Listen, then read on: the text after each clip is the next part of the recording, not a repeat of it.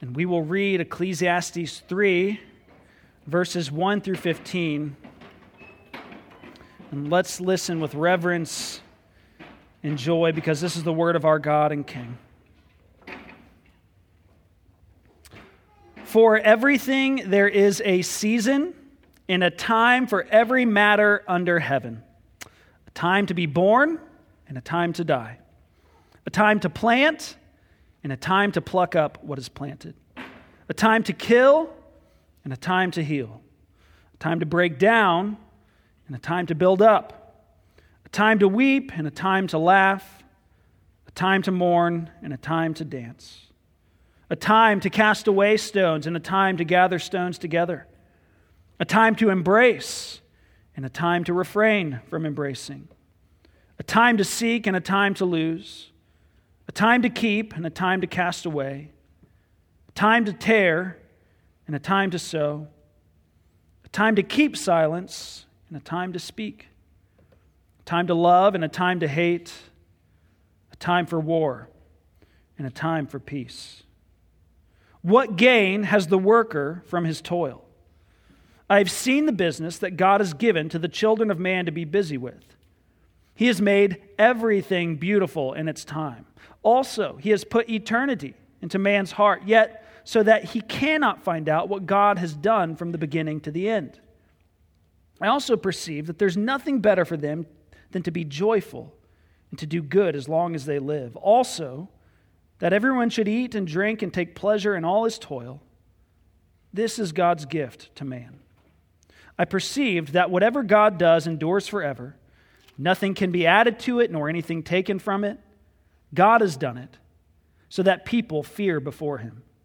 That which is already has been, that which is to be already has been and God seeks what has been driven away. This is the word of the Lord. Thanks be to God.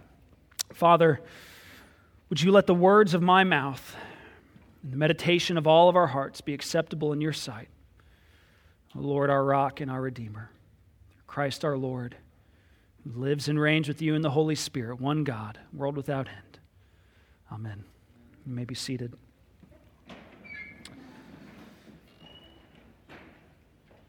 In the fell clutch of circumstance, I have not winced nor cried aloud.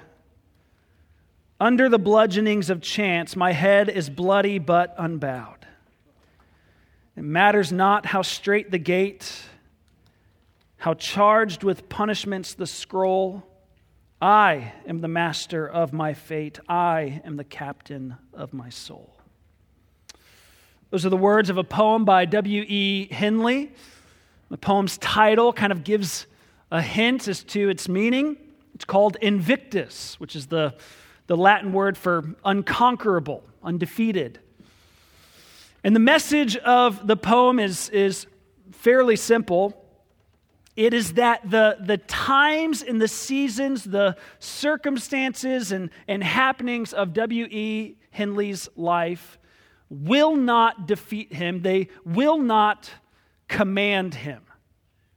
He is the master of his fate, he says. He is the captain of his soul. He will not be dictated to by providence. He will not be subjected to the rhythms and seasons of life. He will not bow his head, he says. Instead, he claims he will rise above it all and be his own master. He will be in charge of his own life. And that resonates really deeply with us as Americans, doesn't it?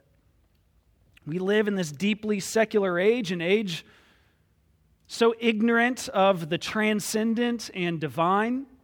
We think of ourselves as being in charge of our lot and of our lives.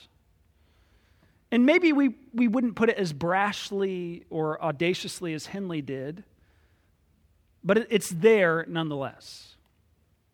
Perhaps, maybe if we rewrote these words, the meaning of these words in a modern day pop song, the words might be a little softer. They might be put in fairly, like, more kind of therapeutic terms. You know, all about how you create your own reality. That's a thing we say nowadays. You create your own reality. The idea being that if you think positive thoughts, If you put enough positive energy out there into the universe, they say, if we practice enough positively, uh, enough, enough positivity and, and visualizations, then, then we can control and impact our destinies for the better. But is that true? The preacher wants you to know this morning that all of that, W.E. Henley's poem, the claims that we're the masters of our fate and destinies, that we create our own realities, all of that is sadly mistaken. Now, don't misunderstand. The, the preacher isn't disparaging our agency as human beings. We do make choices and we are responsible for those choices, and therefore we ought to make good choices. Nor is the preacher kind of cautioning us against optimism. He's not calling us to be pessimistic or, or cynical. Instead, he's saying that those of us who think that we are actually in control and in charge of our lives, of our lots and lives, those of us who believe that by our optimism or our pessimism, that we're significantly impacting our destiny thereby, that we are just sadly mistaken. We're sadly mistaken. Instead, the preacher is, is claiming in a poem very different from W.E. Henley's that we actually make very little contribution to the times and seasons and happenings of our lives. Instead, he claims that there are these kinds of, of rhythms and seasons to life, and they're similar to kind of like the, the currents and movements of the ocean. And we are to speak metaphorically, part of our lot in life is just to be subject to these currents and movements of this ocean of reality. And, and, and we just kind of go where they take us. It's like we're stuck on a life raft, a small life raft, out on the ocean, and we're just drifting along to wherever the currents take us. And yet, there's more to the preacher's message than that. He's not just saying that. By claiming that we are not in control of our lives and destinies and lot in life, He's not saying that there's no one in control and that there's no one in charge. No, the preacher confesses and he takes great comfort in the reality that there is a God who is actually in charge and in control of the times and seasons of our lives.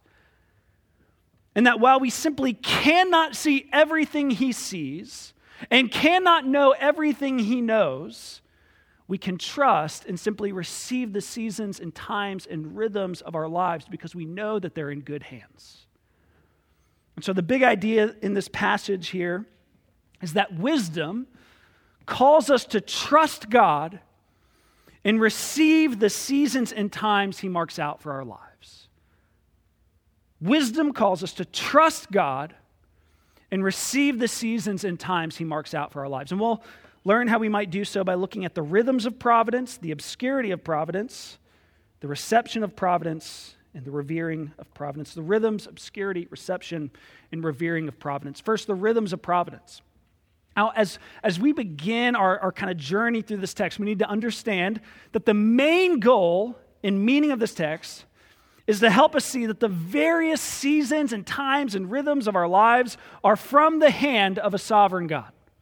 Okay, I know that it's, it's very common to look at this particular text and see its main goal and purpose being that, you know, we meet with all sorts of different kinds of seasons of life that require us to act and respond in certain ways. That might be an implication of this text. However, that is not the, the main goal and meaning of this text. The main goal and meaning of this text is, is to show us that God is sovereign over all the various seasons and times of our lives. In fact, the preacher says precisely this in verses 14 and 15. Look briefly. He says, I perceive that whatever God does, whatever He does, all of these various seasons, all of these various times, whatever He does endures forever. Nothing can be added to it, nor can anything be taken from it. God has done it so that His people might fear Him. That which is already has been, that which is to be already has been, and God seeks what has been driven away. Now, the, the way this is worded can be a little confusing, granted. In verse 14, he's not saying that all of God's works will last forever. We know that's not true. Instead, he's saying that what God does is unchangeable. You can't thwart God's sovereign purposes and his providential plans. You can't thwart them, they're beyond us. They are eternal. There are no rogue molecules in the universe. God exists and acts outside of time. The past and the future they're completely open to him. And they're open to his control and his charge. Therefore, as verse 15 tells us, the past can be entrusted to his providence, and the future can be entrusted to his providence. He says he seeks what has been driven away, meaning that while that which is elusive to us, that which is elusive to us, the past with all of its complexities, the future with all of its unknowns, they belong to him and they belong to his sovereign plan. They belong to his sovereign care. What, what he wants to happen is what happens, and what he wanted to happen is what happened. These are, there, are absolutely no exceptions to his dominion, the preacher says.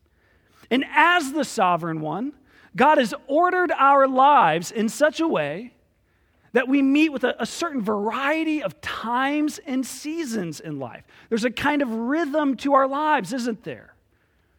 We kind of weave in and out of these different times and seasons in our lives. And the poem begins here by saying that there is a time to be born and a time to die. And then it goes on to name a, a number of kind of different times and activities and seasons that we meet with between our births and our deaths.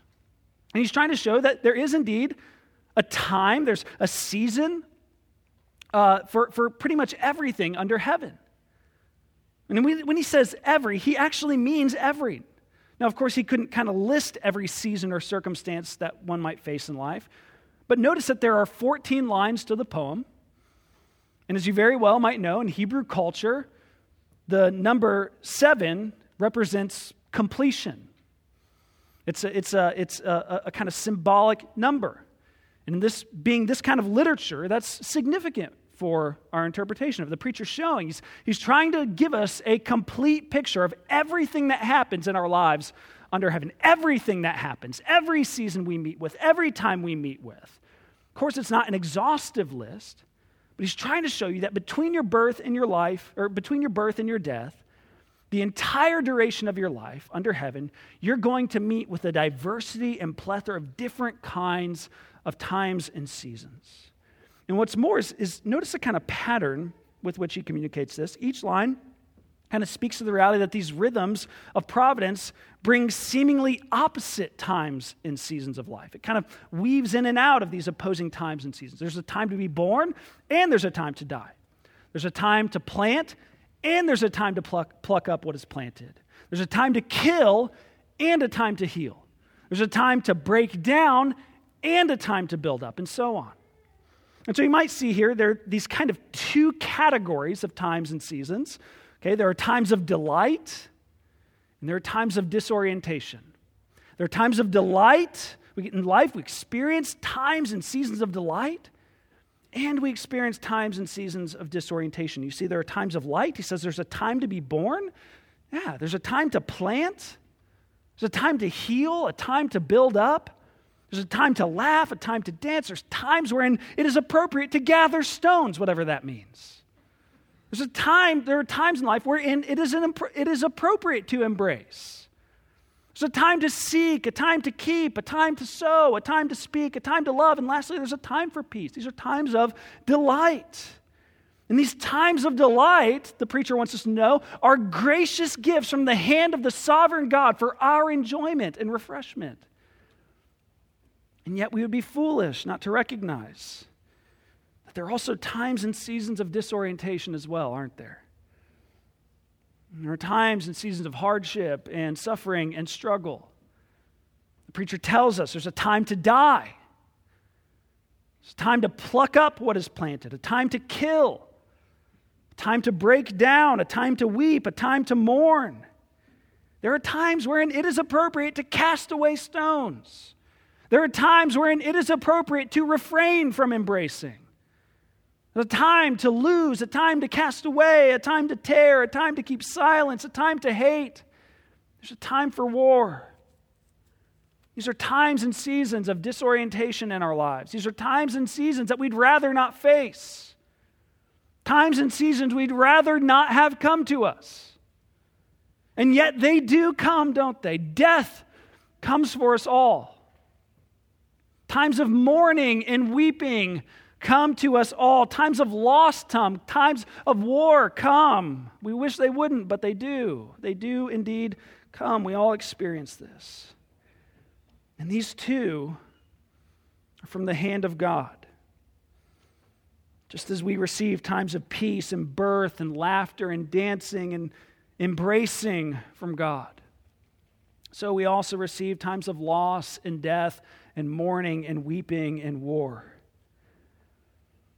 And as much as we might like to think of ourselves as, as the masters of our destinies and the captains of our lives, the reality is that you control and contribute very little to your life. You don't decide when you're born. I mean, your life starts without God even consulting you. You don't decide when you're born, you don't decide when you die. God decides that. You gardeners, you know this one. There is a time to pluck up what is planted, there's a time to plant. You don't decide that. God decided that in the beginning, in his creation of the times and seasons that he created and still upholds today. You don't decide when times of joy and laughter and dancing come, nor do you decide when times of mourning and weeping come. God does. You don't have control over the times wherein you're laid off and let go from your job.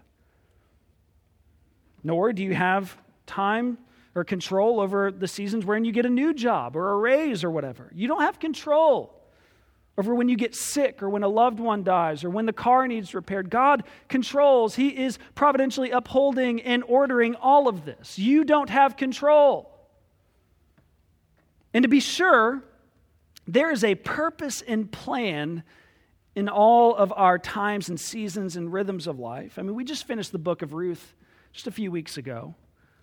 And if that book demonstrated anything to us, it demonstrated that in the various seasons and rhythms of life, God is working all things out according to his plans and purposes, and his plans and purposes transcend that of our various times and seasons. Part of what is unique about our passage this morning is this the preacher recognizes and verbalizes the, the sort of frustration of, of simply not knowing what those plans and purposes are. Which brings us to our next point the obscurity of providence. I almost called it the riddle of providence, but uh, some of you guys are really hating on my alliteration recently. And so, good job remembering this point. But really, the, the preacher, he does go on. He goes on to, to say basically that there, there's a kind of that God's providence in the various times and seasons of our life is it is kind of like a riddle that he just can't figure out. The preacher says, starting in verse 9, it says, What gain has the worker from his toil? They've seen the business that God has given to the children of man to be busy with. He's made everything beautiful in its time. Also, he has put eternity into man's heart, yet so that he cannot find out what God has done from the beginning to the end. You see, he says in, in, in, verse 10 here, listen, I've seen all these kind of various activities and seasons and times and rhythms that God has ordered. I've seen the times of delight, I've seen the times of disorientation, I've seen all the actions and activities that humanity is busy with. And I'm simply left with this question what's the purpose of it all? What is there like a pattern here? What are we actually accomplishing in our various seasons of life and the activities that we're given to in them? What's the gain of it all? And to be sure, you know, he's not saying that there's no purpose to all of life's seasons and circumstances and all of life's actions and activities. He's not saying that there's no purpose whatsoever. Look at how he, he puts it in verse 11. He says that God has put eternity into man's heart. Meaning that, that God has placed within man's heart a sort of innate knowledge that there is a larger story at work here. There's a, a greater overarching purpose to all of life's times and, and seasons. God has a, has a plan and purpose that transcends our small little lives and all the seasons we face therein. We, we feel this in our heart of hearts. We know it in our bones. It's instinctual. We know that life is not random. We know that it's not meaningless. We know that there's an order, a purpose, a story that God is telling in it all. And yet, notice the preacher also says that while this instinctual sense is within our hearts, We still can't figure out what God has done from the beginning to the end. In other words, while there is indeed a transcendent purpose and plan to it all, we can't figure it out. We don't know exactly why we face times of war and times of peace. We don't know, we're not sure why times of weeping and mourning come, nor when the times of laughing and dancing come. We typically don't know why the things that happen to us happen to us, and we typically don't know why the things that happen to us happen to us when they happen to us. It's elusive. And you know, we, we generally ask these kinds of questions when times of disorientation come upon us, don't we? It's especially during those, those times and seasons that this innate instinctual knowledge of an overarching purpose comes into the forefront in our minds, and we want to know what it is. And so we start asking questions. We long to know why we suffer in the ways that we suffer. We want to know why the loss of a loved one comes. We want to know why the illness or injury comes. We want to know why the mental health issues come. We want to know why the family divisions or tensions come. And so we ask the question what's the purpose of all this? Why is this happening? Why is this happening to me? Try to seek out the answer, but it's elusive, isn't it? As a pastor, I've, I've been in the rooms where those questions are asked. And it's a struggle to just not be able to offer any answer. It's impossible to determine. We simply don't know. Or maybe it's not even in the seasons of particularly hard suffering for me. Maybe, maybe you're just getting older. maybe as time goes on, you realize that you're just not accomplishing the things that you wanted to accomplish in life? You feel frustrated over your lack of progress in life. You're increasingly dissatisfied with your lack of progress in life. You're, you're increasingly dissatisfied with the overall kind of feel that your life lacks a forward momentum. You feel stuck. Maybe it's you're not even getting all that much older. Maybe you're just a, a, person who really values being in control. You like being in control of your, your schedule and your calendar. You like to plan out your days. You've read Stephen Covey's Seven Habits of Highly Effective People, and you have the leather bound planner. You do the whole thing. And you're increasingly frustrated because your boss just keeps throwing a wrench in your plans. Your kids just won't get on board. Your spouse keeps kind of interrupting your, your schedule and your calendar you have car trouble, a family member has health problems, then you get laid off, whatever it is. Whatever situations or circumstances you're currently facing, you're starting to realize that you actually have no control over your life. And that you can't actually discern a rhyme or a reason for it all, and it's making you anxious or frustrated. The preacher here, he's verbalizing this sort of frustration that we often feel. He sort of complains about the obscurity of God's providence. He's saying there's a plan and a purpose to it all. There's a plan and a purpose to all of life's seasons and circumstances, but for the life of me, I cannot figure it out. And it's frustrating, isn't it? As one commentator puts it, God's overarching plan, his, his transcendent purpose, is kind of like one of those pictures that you just can't understand until you stand back and adjust your eyes to see the whole thing. Only in this case, you can never stand back far enough to make the picture come into focus. You cannot stand outside or above time as God does. The overarching purpose of the times and seasons of your life is like. It's all a part of God's plan our births, our deaths, and everything in between but it lies beyond that which we're able to see and understand. It lies beyond that which we're able to control and comprehend. So, what's left for us then? What do, we, what do we do in light of the obscurity of God's providence? What do we do in light of the fact that we really don't know why the various times and seasons of our lives come upon us? What do we do in light of the fact that we can't control the various times and seasons that come upon us in life? The preacher says two things. He says that we ought to receive and revere God's providence. And we'll look first at the reception of providence. Pick it back up in verse 12. You see, he, he sort of answers that question he asks what, what does man gain from all of our toil? What do we gain? He answers that with two answers. And one in verse 12, it begins, it says, I perceived. And then he answers it again, starting in verse 14, when he starts with the same phrase, I perceived. But first, we see verse 12 here. I perceived that there's nothing better for them than to be joyful and to do good as long as they live. Also, that everyone should eat and drink and take pleasure in all his toil. This is God's gift to man. See, all that's left for us is to simply receive what God gives with gladness and to enjoy our lot in life. And please don't misunderstand, he's, he's not saying there's no point or purpose to it all, so eat, drink, and be merry, for tomorrow we die. That's not what he's saying. This is certainly not what he's saying. Instead, he's saying that although figuring out the why behind all the happenings in our life is beyond us, we can entrust it to God and gladly receive what he gives us in life. Figuring out the purpose for all of your circumstances and seasons is too lofty for you. You're not God. You are a limited, finite creature. Therefore, instead of trying to control or comprehend all the seasons and circumstances of your life, accept your God given limitations and simply receive what God has providentially given you.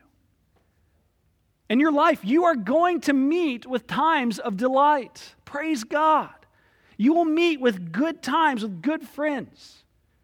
You will receive good gifts from the hand of God. You will meet with times of laughter with your family.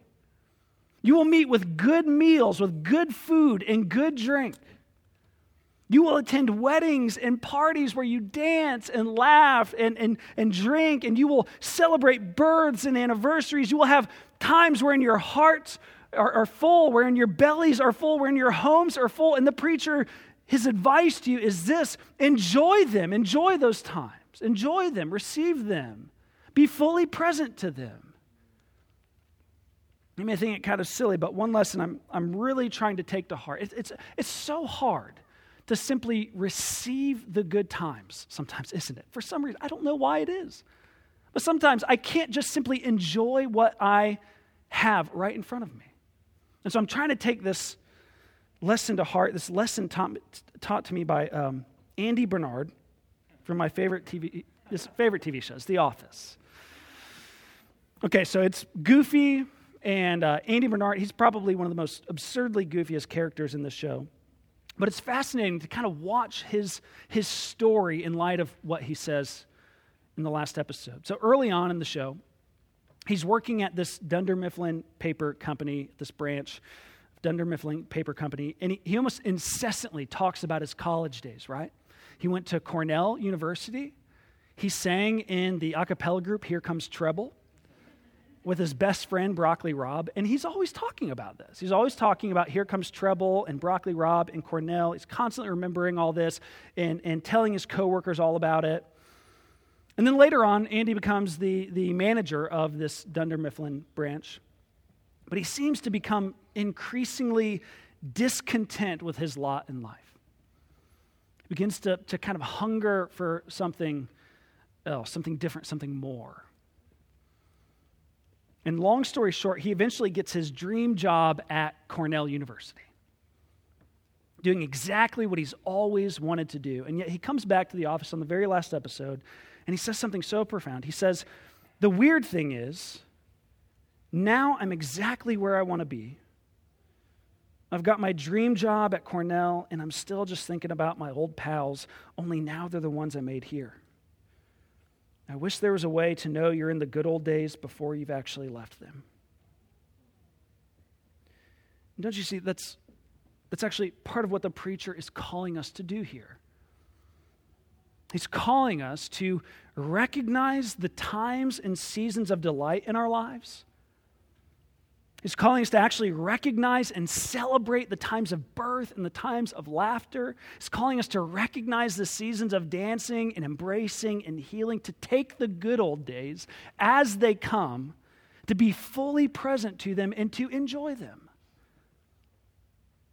There's nothing wrong with doing that. that this is wisdom. Enjoy the good old days while you are in them. Be fully present to the seasons and times of delight in your life. However, as we know, we don't just receive times of delight from God's hand. We also receive times of disorientation from God's hand. As Job asks his wife in Job 2:10, "Shall we receive good from God and shall we not receive evil?"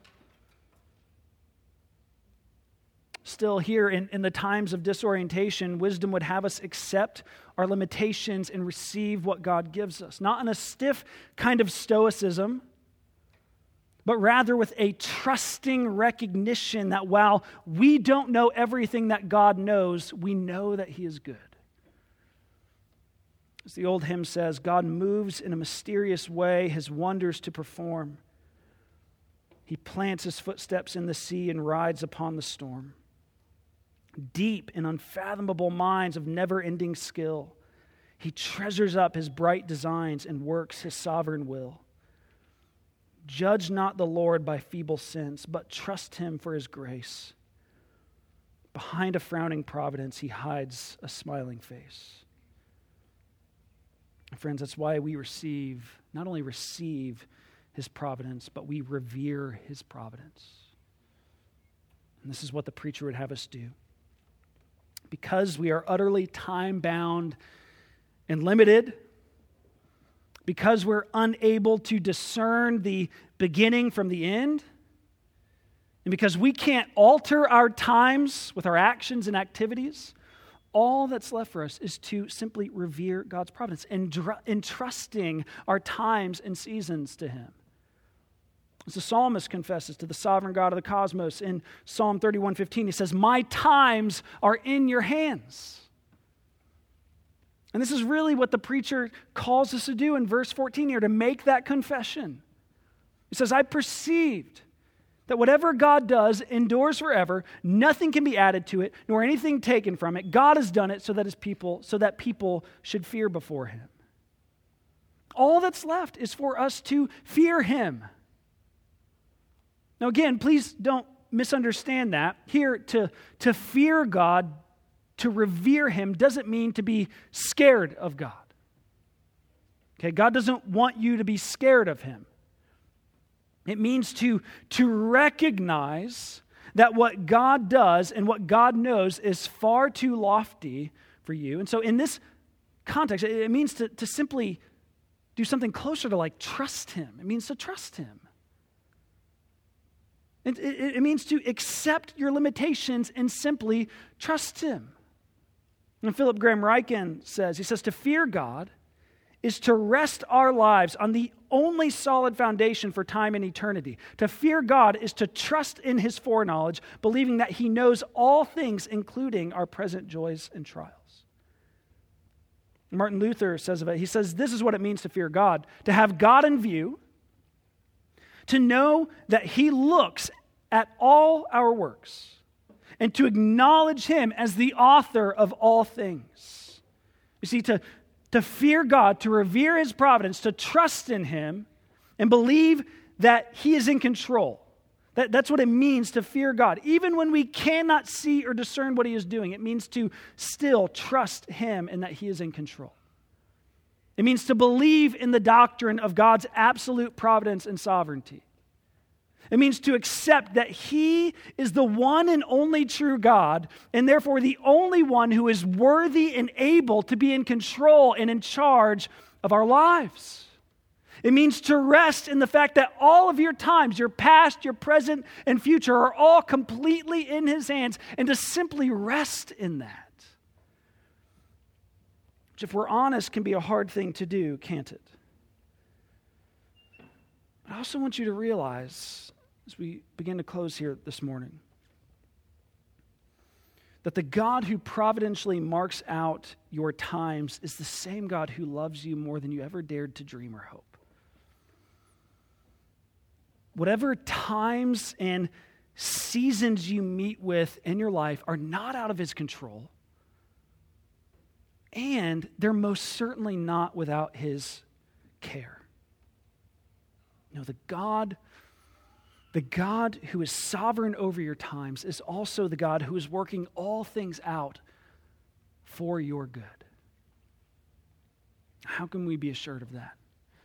How do we actually know that the, the, the God who providentially marks out our times and seasons of life is the God who loves us more than we ever dared to hope? Because what we read earlier in Galatians 4 4, when the fullness of time had come, God sent forth his Son, born of a woman, born under the law, to redeem those who are under the law so that we might receive adoption as sons.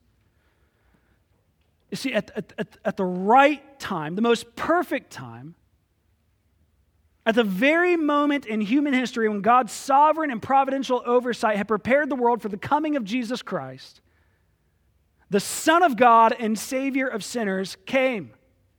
And he stepped into time and into human vesture. And he subjected himself to all the various times and seasons of life that had been ordained from the beginning. At the very right time, he was born, and eventually, at the very right moment for us and for our salvation, he, the author of our life and our times, died. And his death was no ordinary death. His death was a death for the sake of our salvation. He died, he was executed on a Roman cross, but his death on that cross wasn't just a death at the hand of the Romans. It was a death planned and purposed by the hand of the sovereign God himself. As Peter says in Acts 2:23, it was a death according to the definite plan and foreknowledge of God.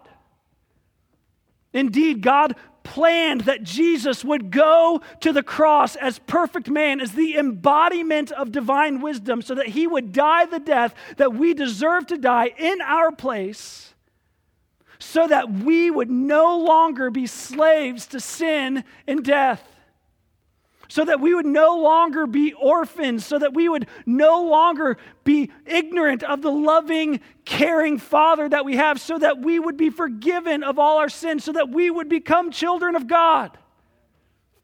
And now, if you repent and trust in Him, you are His very own child.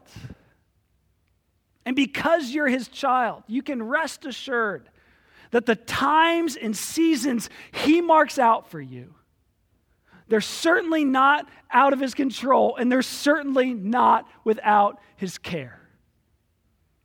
Rather, the times and seasons he marks out for you are ultimately ordered and given to you for your good. God is ordering all things for your benefit. The times and seasons of delight, these are gifts from the hand of your loving, gracious Father. Receive them, enjoy them, be fully present to them. And even in the hard things, in the times of in seasons of disorientation, even in the times and seasons of hardship, we may not know why they come or what they're supposed to accomplish or what the gain in them is we can rest assured because of the person and work of Jesus, because of our adoption in Him as God's children, it's not because He's angry with us. And it's not because He doesn't care. Rather, whatever the reason or purpose may be, it's all being worked out for your good because He loves you. Christ and His cross gives you assurance of it. Therefore, in the rhythms and obscurity of God's providence, may we gladly receive what He gives us. And even in the seasons and times of disorientation, may we trust Him in the midst of it all. Wisdom calls us to trust God and receive the seasons and times He marks out for us. Let's pray. Father, seal this word upon our hearts as we come to the table. May we behold the Christ who, in the fullness of time, came for us and for our salvation and died the death that we deserve. Help us to trust you, to know that all of our times and seasons are in your hand, and to know that they are in good hands. In Jesus' name, amen.